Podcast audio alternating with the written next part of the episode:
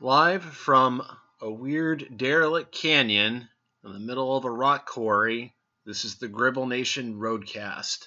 And this is Tom.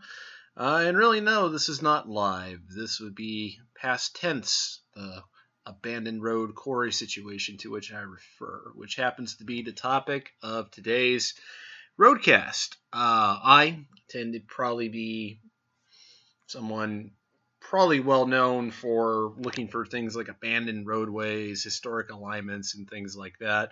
Truth be told, I, I do like a good mystery as it relates to highway alignments. Uh, I kind of it's one of my primary interests in the hobby, uh, especially with U.S. routes. Uh, and there's one particular U.S. route that comes to mind uh, that, in my opinion, has been historically underrated for pretty much throughout its entire existence and ongoing memory since. Uh, and that would be U.S. Route 466. Uh, this would be a U.S. route which was child was a child route of U.S. 66. Uh, began in Morro Bay, California, ended in Kingman, Arizona.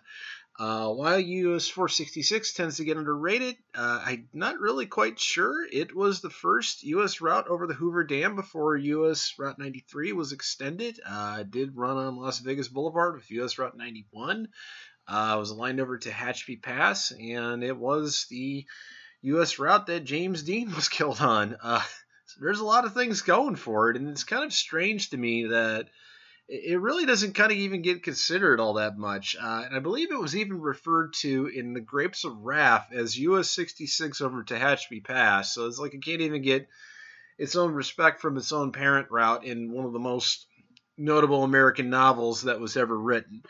Uh, that said, US 466 uh, was an extremely important US route uh, before the interstate system in California. Really, it was pretty much the main connector to the coast from San Joaquin Valley, uh, and it had the corridor over to Tehachapi Pass, which really even today are very, very vital routes via California State Route 58 and California State Route 46. Uh, however, how US 466 got there is pretty interesting. Uh, it actually has one of the weirdest chapters pretty much in any US route that I've ever heard of, and that would be from Morro Bay to Shandon. Uh, this is kind of an odd story, and one I've never really heard replicated with the U.S. route system. And that would be the segment from Atascadero uh, eastward to Shandon. And I'm going to try to get Atascadero said correctly or pronounced correctly as much as I can, uh, as I'm going to really probably struggle with that pronunciation for, for whatever reason. Um, as originally defined, uh, this would have followed US 466 would have followed Legislative Route 125, uh, which was a state highway which was adopted in 1933 between Morro Bay and Yosemite National Park. Uh, so. US 466 would have followed Legislative Route 33 uh, west over the Coast Ranges uh, to Cholame, uh, to what is now James Dean Junction. Um, the logical corridor would have been to follow Legislative Route 33 to Paso Robles, Legislative Route 2 slash US 101 to Atascadero, and onward west to Morro Bay. Uh, however, uh, what I found back in 2018 was that the original corridor from Atascadero to Shandon actually went through Rocky Canyon, of kind of the rural backwaters of San Luis Obispo County to Creston and onwards towards Shandon, uh, which would have followed Legislative Route 125. Um, so if you ever look at a map, kind of try to figure out where this is, this isn't following modern California State Route 41 from uh, Atascadero to Creston. It that's routed to the north. Uh, Rocky Canyon Road um, meets the end of the two lane portion of California State Route 229 south of Creston. So basically, this was a dirt state highway. Um, so this is where US 466 really gets weird. Uh, in the original definition that I kind of see bandied about back and forth between the Division of Highways and AASHO is that the AASHO was under the impression that US 466 would go through Paso Robles. However, in a reply by the California Division of Highways a month later, in November 1933, they omit Paso Robles. So, um, 1934, US 466 was completed between Atascadero west to Morro Bay, or at least it was built to state standards. It's very clear in the California Highways and Public Works that that was signed as US 466. It appears on state highway maps after that, but there's a void pretty much from Atascadero eastward to Cholame and Shandon, the vicinity of, uh, where US 466 was apparently signed. Uh, so it's not really clear if there was an interim route but more to, more on that in a bit. Now, the Atascadero Creston Corridor via Rocky Canyon is really, really interesting. It has some very old uh, highway segment features that even predate state maintenance. Uh, you have the 1921 Atascadero Creek Bridge, which was one of the first concrete arch bridges in California. Uh, this appears in the 1950 September California Highways and Public Works is actually featured pretty prominently, along with the 1902 Southern Pacific Railroad underpass, which again was one of the first, and this all was incorporated into Legislative Route 125 when the state took it over in 1925. So, um, how we know for sure, or how I know for sure that US 466 was aligned through this corridor is a bunch of correspondence that happened in 1958, June 1908 specifically, between the California Division of Highways and the AASHO. Uh, and basically, they sought, the Division of Highways sought to realign US 466 off of Legislative Route 25 out of Rocky Canyon, out of the dirt segment, uh, up to a new expanded legislative Route 33 west of Shandon to Paso Robles. So at the time, this would have been California State Route 41. Um, basically, it was largely redesigned as a two lane expressway, so it made more sense to align a major highway like US 466. Uh, seemingly, the state never really had any intention, at least by the 1950s, of improving uh, the route through Rocky Canyon. So this was approved by the AASHO, uh, which was followed in November by US 101, going on to a bypass route at Paso Robles. Uh, so it's kind of a weird multiplex there on Spring Street for a short while in downtown.